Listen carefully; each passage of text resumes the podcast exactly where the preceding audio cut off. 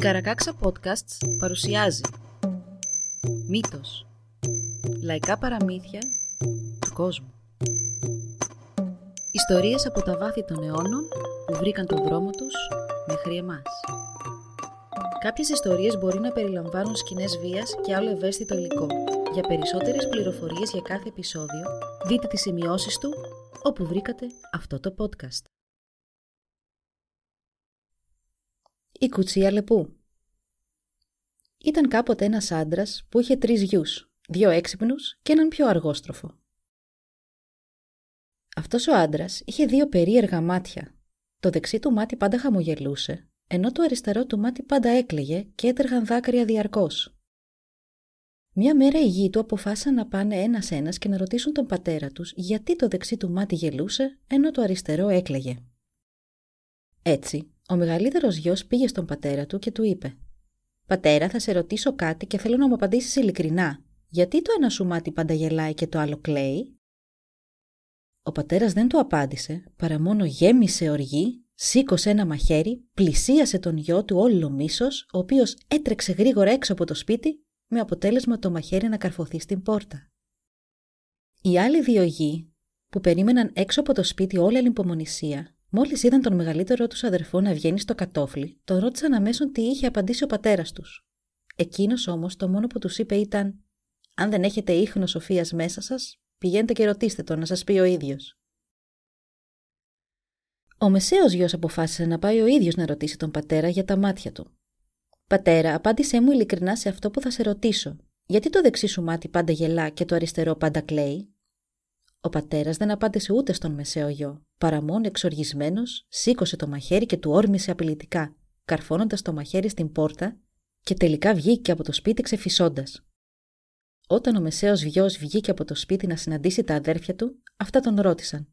Πες μας, αδερφέ, που καλή τύχη και ευημερία να έχεις, τι σου απάντησε ο πατέρας μας. Και αυτός μόνο τους απάντησε: Αν δεν έχετε ούτε λίγη σοφία μέσα σας, πηγαίνετε και ακούστε τι θα σας πει. Λέγοντας το αυτό, απευθύνθηκε μόνος στον μικρότερο γιο, για να πάει και αυτός να ρωτήσει τον πατέρα τους. Πήγε και ο μικρότερος, ο πιο αργόστροφος γιος από τους τρεις τον πατέρα, και τον ρώτησε. Πατέρα, οι δυο μεγαλύτεροι αδερφοί μου δεν μου λένε τι τους είπες όταν σε ρώτησαν. Πες μου και εμένα, γιατί το δεξί σου μάτι πάντα γελάει και το αριστερό σου πάντα κλαίει; Και ο πατέρας αμέσως αγρίεψε τόσο που σήκωσε το μαχαίρι και πήγε να του επιτεθεί. Μα εκείνος εκεί που στεκόταν, εκεί και στάθηκε. Δεν έκανε βήμα και δεν φάνηκε καθόλου φοβισμένος. Βλέποντάς το αυτό, ο πατέρας του του είπε: Είσαι πραγματικός γιος μου, να το ξέρεις. Οι άλλοι δύο είναι δειλοί. Ο λόγος που το δεξί μου μάτι πάντα γελάει είναι γιατί είμαι ευτυχισμένος και τυχερός που έχω παιδιά που με υπακούν και με βοηθούν σε όλα. Το αριστερό μου μάτι πάντα κλαίει γιατί. Χα. Είχα κάποτε ένα μπέλι στον κήπο μου που γέμιζε έναν κουβά κρασί κάθε ώρα. 24 κουβάδες κρασί την ημέρα. Αλλά κάποιος μου έκλεψε το αμπέλι και δεν ξέρω ποιος, μα ούτε που είναι και πώς να τον βρω. Γι' αυτό κλαίει το αριστερό μου μάτι και θα κλαίει έτσι μέχρι να πεθάνω εκτός και αν το βρω. Όταν βγήκε έξω ο μικρότερος γιος, τα αδέρφια του τον ρώτησαν τι του είχε πει ο πατέρας τους και αυτός τους τα είπε όλα με τον Ι και με το Σίγμα. Αμέσως τα αδέρφια ετοίμασαν ένα αποχαιρετιστήριο φαγοπότη για τον πατέρα και τους γείτονες και ξεκίνησαν το ταξίδι τους να βρουν το χαμένο αμπέλι. Στο ταξίδι βρήκαν στον δρόμο τους ένα σταυροδρόμι με τρία παρακλάδια. Τα δύο μεγαλύτερα και ξυπνότερα αδέρφια συζήτησαν μεταξύ τους και ανακοίνωσαν στον μικρότερο χαζούλη αδερφό τους «Έλα αδερφέ μου, ας διαλέξει ο καθένας από έναν δρόμο και ας πάει ο καθένας μας μόνος του να βρει την τύχη του». Και ο μικρότερος γιος αποκρίθηκε Εντάξει, αδέρφια μου, διαλέξτε εσεί όποιον δρόμο θέλετε και εγώ θα πάρω αυτόν που απομένει.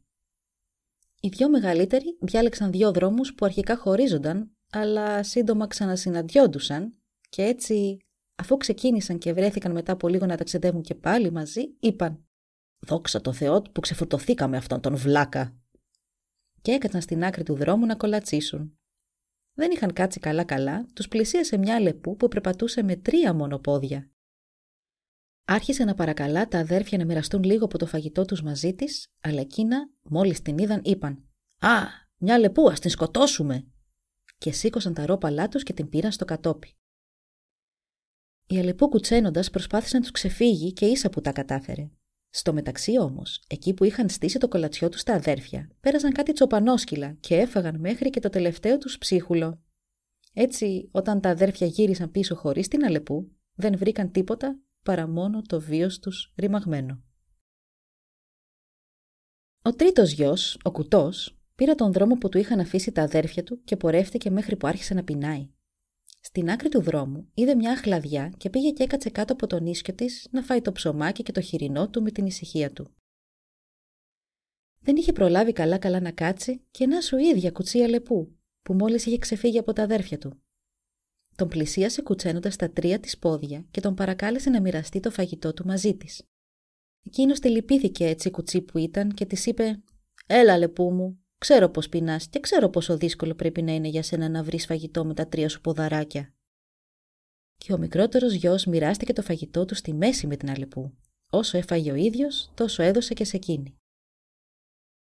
Όταν και οι δυο τους τελείωσαν το φαγητό και στυλώθηκαν λιγάκι, η Αλεπού τότε ρώτησε: Πες μου τώρα αληθινά, αδερφέ μου, για πού το έβαλες; Ο κουτός αδερφός της είπε: Έτσι κι έτσι, Αλεπού μου. Έχω έναν πατέρα και δύο αδέλφια. Το ένα μάτι του πατέρα μας πάντα γελά γιατί τον κάνουμε περήφανο. Το άλλο όλο κλαίει, γιατί κάποτε είχε ένα αμπέλι που του έκανε έναν κουβά κρασί την ώρα και του το κλέψαν. Εγώ λοιπόν θα γυρίσω όλο τον κόσμο και θα ρωτάω όποιον βρίσκω στο δρόμο μου αν ξέρει κάτι για αυτό το αμπέλι για να το βρω και να το επιστρέψω στον πατέρα μου ώστε να μην κλαίει πια το μάτι του. Είπε τότε η Αλυπού. Εγώ ξέρω που είναι αυτό το αμπέλι. Ακολούθαμε. Ακολούθησε λοιπόν ο μικρότερος γιος την Αλεπού μέχρι που έφτασαν σε έναν μεγάλο κήπο. Γύρισε και του είπε η Αλεπού. Εκεί είναι το αμπέλι που ζητάς. Αλλά δεν θα είναι εύκολο να το πάρεις πίσω. Άκου τώρα προσεκτικά τι θα σου πω. Στον κήπο, πριν φτάσεις στο αμπέλι, θα περάσεις από 12 φυλάκια και 12 φρουρούς. Αν δεις τους φρουρούς να σε κοιτούν, τότε παίρνε ελεύθερα, γιατί αυτοί κοιμούνται με τα μάτια τους ανοιχτά αλλά αν τους δεις με τα μάτια τους κλειστά, μην περάσεις γιατί τότε είναι που είναι ξύπνοι. Μόλις φτάσεις στο αμπέλι, στη βάση του θα δεις δύο φτιάρια, ένα χρυσό και ένα ξύλινο. Να μην πάρει σε πουδενή το χρυσό, γιατί αυτό θα αρχίσει να κουδουνίζει και θα ξυπνήσει τους φρουρούς. Αν σε πιάσουν οι φρουροί, τότε ποιος σε σώζει; Να πάρεις μόνο το ξύλινο φτιάρι και να ξεριζώσεις προσεκτικά το αμπέλι, και τότε μπορείς να επιστρέψεις μόνο όταν οι φρουροί έχουν τα μάτια τους ανοιχτά. Τότε σίγουρα θα έχεις το αμπέλι στα χέρια σου. Θα είμαι εδώ, στην είσοδο και θα σε περιμένω. Μπήκε λοιπόν ο μικρότερος γιος στον κήπο και έφτασε στο πρώτο φυλάκιο με τον πρώτο φρουρό, ο οποίος τον κοιτούσε κατάματα.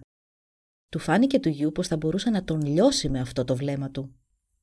Πέρασε όμως προσεκτικά τον πρώτο φρουρό και μετά τον δεύτερο και τον τρίτο και όλους τους φρουρούς και τα φυλάκια στη σειρά, μέχρι που διέσχισε όλον τον κήπο και έφτασε στο αμπέλι. Το αμπέλι ήταν όντως αυτό που έβγαζε έναν κουβά κρασί την ώρα. Κουράστηκε όμως να σκάβει με το ξύλινο φτιάρι και έπιασε να σκάψει με το χρυσό. Σαν έκανε την πρώτη σκαψιά, το χρυσό φτιάρι κουδούνισε τόσο δυνατά που ξύπνησε τον πιο κοντινό φρουρό, εκείνος έπιασε αμέσως τον κουτό γιο και τον πήγε κατευθείαν στον αφέντη του. Ο αφέντης κοίταξε καλά-καλά τον γιο και τον ρώτησε. «Πώς τόλμησες να περάσεις από όλους τους φρουρούς μου, να φτάσεις μέχρι το αμπέλι μου και να δοκιμάσεις να το κλέψεις» Και ο μικρότερος γιος αποκρίθηκε. «Δεν είναι δικό σου το αμπέλι, είναι του πατέρα μου. Το αριστερό του μάτι κλαίει και θα κλαίει μέχρι να πεθάνει αν δεν του γυρίσω πίσω το αμπέλι του. Και αυτό θα κάνω, θα του το πάω πίσω. Αν δεν μου το δώσεις, εγώ θα επιστρέψω και θα δοκιμάσω για δεύτερη φορά να σου το πάρω και θα τα καταφέρω.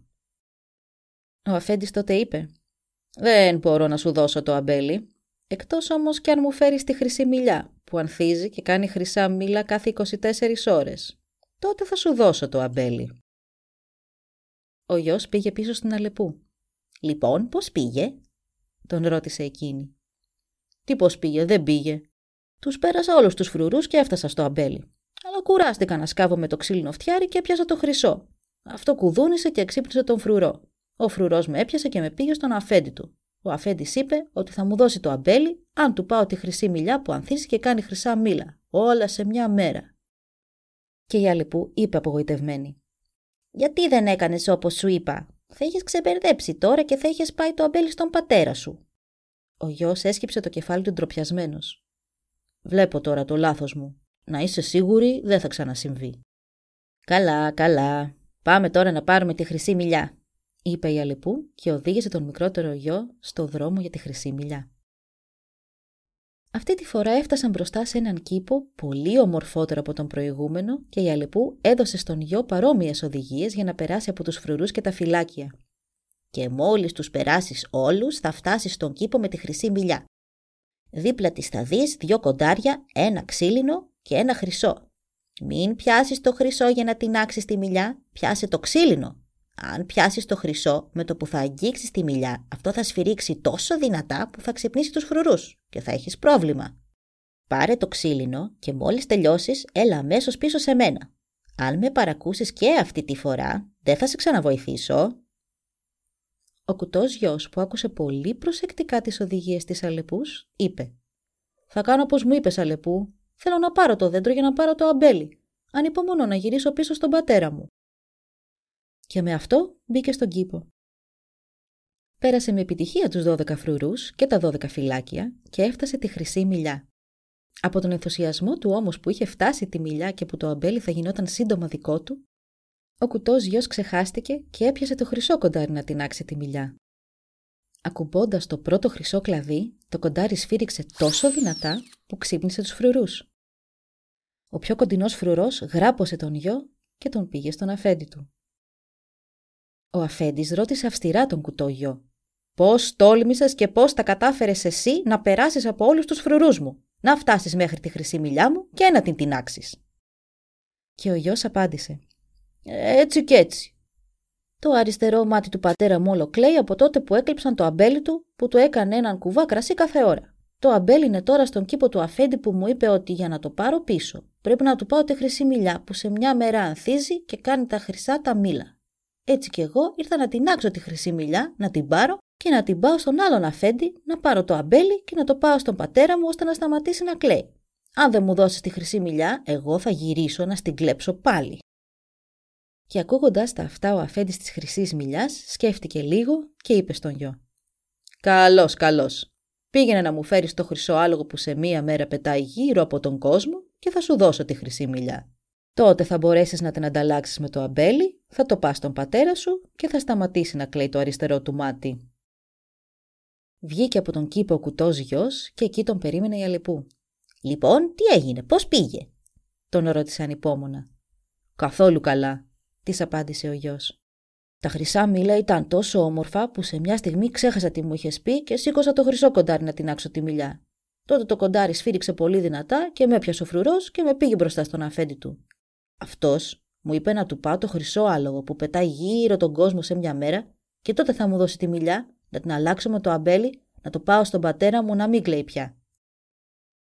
Η Αλεπού πάλι τον μάλωσε. Γιατί με παράκουσες, βλέπεις τώρα τι έκανες; Θα ήσουν ήδη με τον πατέρα σου και όλα θα είχαν τελειώσει. Τώρα βασανίζεις και εμένα και τον εαυτό σου. Ο γιος τότε ντροπιασμένος είπε ολοπαράπονο στην Αλεπού. Συγχώρεσέ με, Αλεπού μου, Βρες μου το χρυσό άλογο και εγώ θα σε υπακούω για πάντα. Η Αλεπού τότε τον οδήγησε σε ένα αχανές και φρικτό δάσος. Προχωρώντας μέσα στο δάσος βρέθηκαν μπροστά στην αυλή μιας φάρμας. Όπως και με το αμπέλ και τη μιλιά. Και εδώ υπήρχαν δώδεκα φυλάκια με δώδεκα φρουρούς που φιλούσαν το χρυσό άλογο. Είπε τότε στον γιο η Αλεπού. Όπως έκανες και πριν, έτσι και εδώ θα περάσεις από τους φρουρούς με τον ίδιο τρόπο. Μόλις τους περάσεις, θα φτάσεις σε έναν στάβλο και θα δεις μέσα το χρυσό άλογο. Δίπλα του θα είναι δύο χαλινάρια. Ένα χρυσό και ένα από σκηνή. Μην πας να του φορέσεις το χρυσό χαλινάρι, γιατί τότε το άλογο θα χλιμητρήσει τόσο δυνατά που θα ξυπνήσει τον φρουρό. Τότε θα σε πιάσει ο φρουρός και ποια θα είναι η μοίρα σου μετά; Να μη σε δω μπροστά μου χωρίς το χρυσό άλογο, ε! Και ο γιος την καθησύχασε. Εντάξει, αλεπού μου, δεν θα έρθω μάδια χέρια, και μπήκε στη φάρμα. Πέρασε όλους τους φρουρούς όταν τα μάτια τους ήταν ανοιχτά και έφτασε στον στάβλο, όπου και είδε το άλογο. Τι όμορφο που ήταν! Ολόχρυσο άλογο με ολόχρυσα φτερά, σαν να είχε κατέβει από τους ουρανούς, τόσο θεϊκά όμορφο ήταν. Κοίταξε γύρω και είδε και μια χρυσή σέλα, χρυσά γκέμια και χρυσά πέταλα και δίπλα το σκηνένιο χαλινάρι. Σκέφτηκε και σκέφτηκε και αποφάσισε. Δεν μου πάει να του φορέσω αυτό το κακάσχημο πράγμα, είναι απέσιο. Χίλιες φορές να το χάσω τελείως το άλογο παρά να τον τροπιάσω έτσι, τόσο όμορφο που είναι. Και πήρε το χρυσό χαλινάρι, το φόρεσε στο χρυσό άλογο και τον καβάλισε. Αυτό όμως χλιμίντρισε τόσο δυνατά που ξύπνησε τον φρουρό, εκείνος έπιασε τον κουτό γιο και τον πήγε μπροστά στον αφέντη του. Ο αφέντης του χρυσού αλόγου είπε στον γιο «Με ποιο σκεπτικό ήρθες ως εδώ, πέρασες τους φρουρούς μου και πήγες να κλέψεις το άλογό μου» Και ο γιος απάντησε «Η ανάγκη αφέντη μου, ο πατέρας μου έχει ένα μάτι που ολοκλέει και θα κλαίει μέχρι να του επιστραφεί το πολύτιμο αμπέλι του. Αυτό το αμπέλι του έκανε 24 κουβάδες κρασί σε μια μέρα και του το κλέψαν. Το βρήκα εγώ όμως και θα μπορέσω να το πάω στον πατέρα μου αν το ανταλλάξω με τη χρυσή μιλιά. Για να πάρω τη χρυσή μιλιά όμως, πρέπει να την ανταλλάξω με το χρυσό άλογο. Γι' αυτό ήρθα για το άλογο για να το πάρω. Να το δώσω και να πάρω τη μιλιά, για να δώσω αυτή μετά για να πάρω το αμπέλι, να το πάω στον πατέρα μου, να μην κλαίει πια. Ο αφέντης του αλόγου άκουσε τι είχε να του πει ο γιος και στο τέλος είπε: Πολύ καλά, Αφού είναι έτσι λοιπόν, θα σου δώσω το χρυσό μου άλογο, αν εσύ μου βρεις και μου φέρεις την χρυσή κόρη στην κούνια της, που το πρόσωπό της δεν έχει δει μήτε ο ήλιος, μήτε το φεγγάρι, που δεν την έχει αγγίξει η σκληρότητα του κόσμου. Ο μικρότερος γιος σκέφτηκε για λίγο και είπε: Αφέντη μου, για να σου φέρω τη χρυσή κόρη, θα χρειαστώ το χρυσό άλογο. Αλλιώς πώς θα τη βρω και θα στη φέρω; Δεν νομίζεις πως το χρυσό άλογο είναι το πιο σωστό μέσο για την έβρεσή της; «Και ποιος μου λέει εμένα ότι θα επιστρέψεις» ρώτησε ο αφέντης. «Σου ορκίζομαι αφέντη μου στα μάτια του πατέρα μου ότι θα επιστρέψω είτε για να σου επιστρέψω το άλογο αν δεν βρω την κόρη, είτε για να σου την παραδώσω και να πάρω το άλογο σαν αντάλλαγμα». Ο αφέντης συμφώνησε και έδωσε το χρυσό άλογο στον κουτόγιο.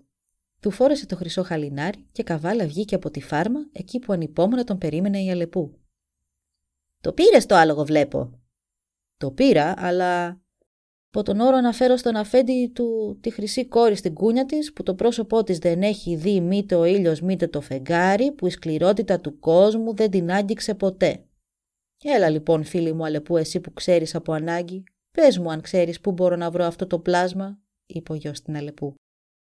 Ξέρω πολύ καλά που είναι αυτή η κόρη. Ακολούθαμε.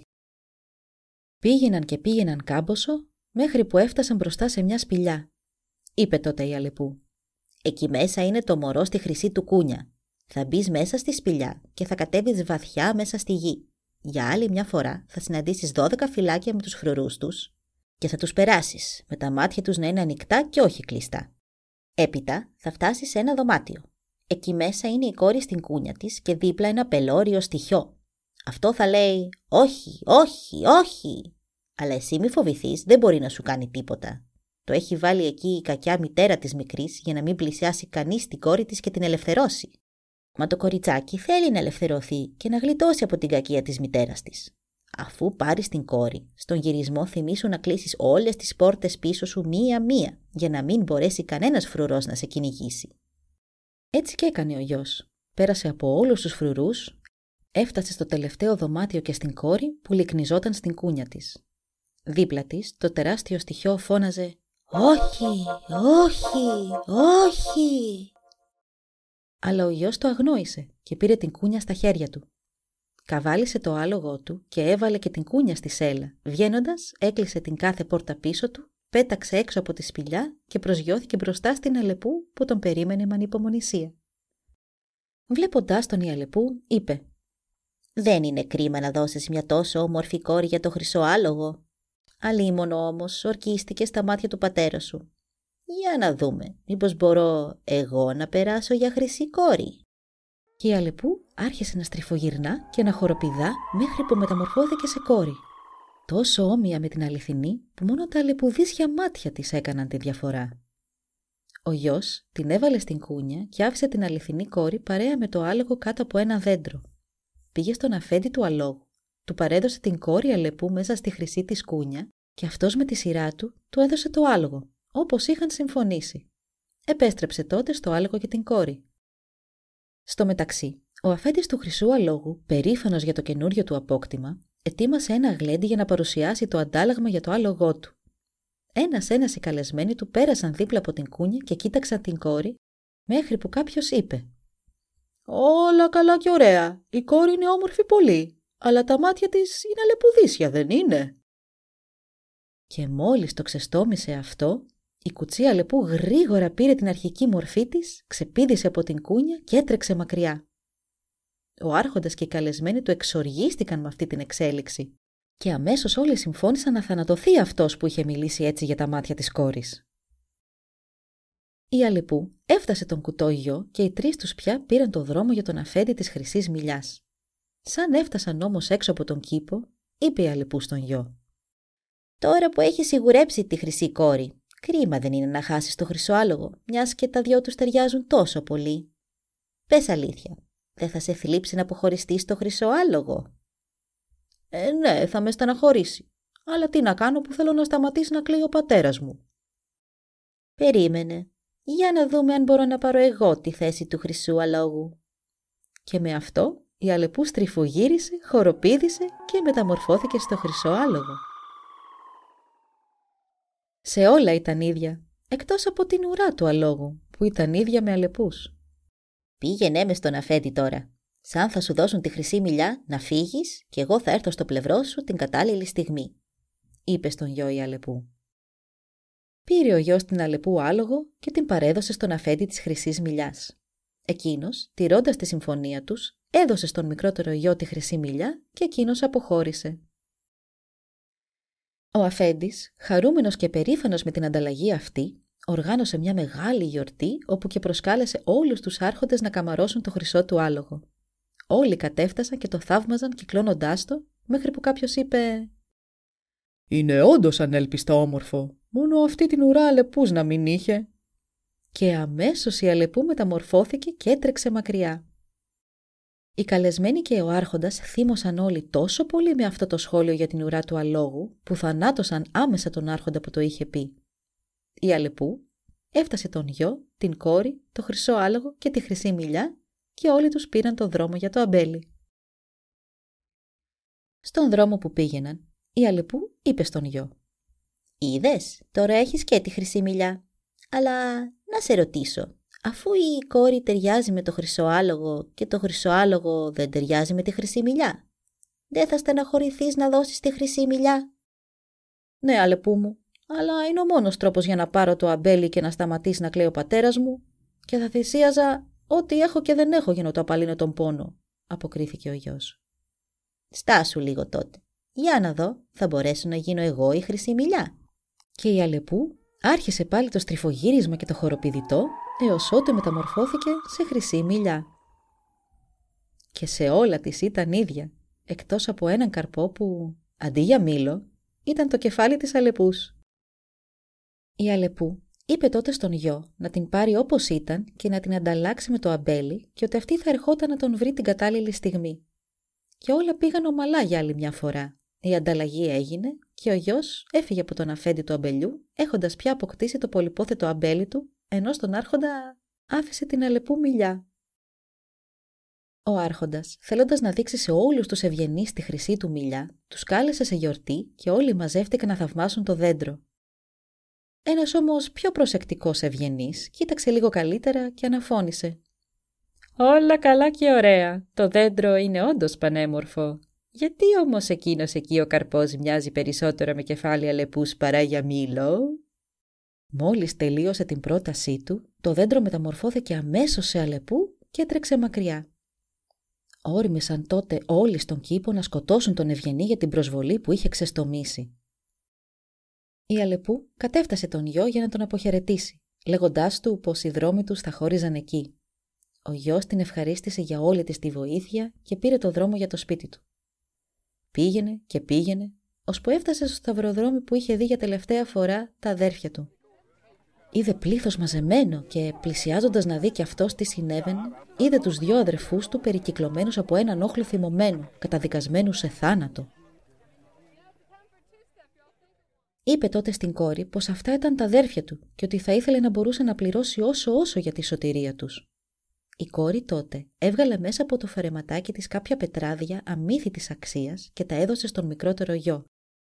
Εκείνος πήγε και πλήρωσε για την ελευθερία των αδερφών του, οι οποίοι στην αναζήτησή τους για το αμπέλι είχαν διαπράξει πολλά και φρικτά εγκλήματα. Τα αδέρφια ζήλεψαν πολύ τον μικρότερο αδερφό τους, αλλά δέχτηκαν την πληρωμή και γύρισαν όλοι μαζί σπίτι. Φτάνοντας, ο μικρότερος γιος φύτεψε αμέσως το αμπέλι και αυτό άρχισε να βγάζει κρασί. Το αριστερό μάτι του πατέρα του σταμάτησε να κλαίει και άρχισε και αυτό να γελάει σαν το δεξί. Μαζί, η χρυσή μιλιά άρχισε να ανθίζει, το χρυσό άλογο να χλιμιντρίζει και η κόρη να τραγουδά.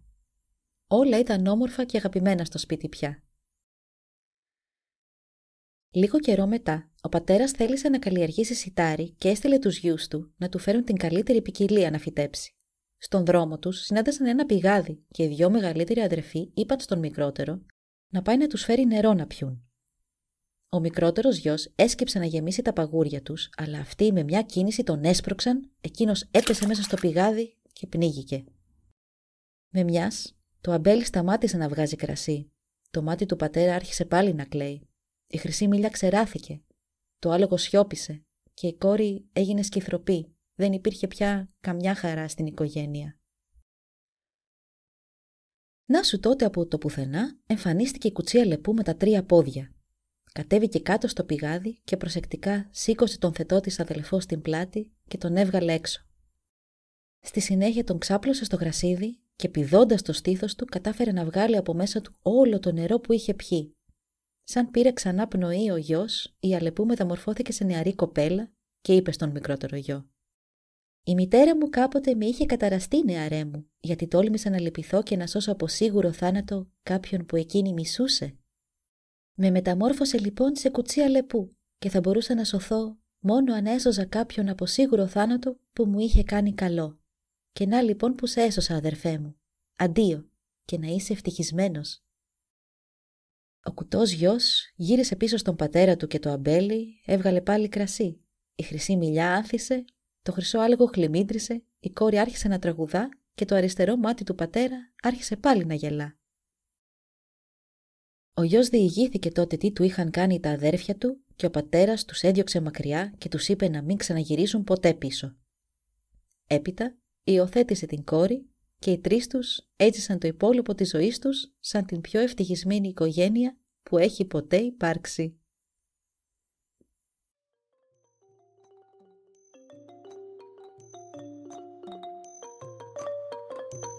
Εδώ λοιπόν η ιστορία μας έλαβε τέλος. Αν θέλετε να μας επισκεφτείτε και να μάθετε περισσότερα για εμάς, παρακαλώ πηγαίνετε στη σελίδα www.karakaksa.org Σας ευχαριστούμε που μας παρακολουθήσατε. Γεια σας!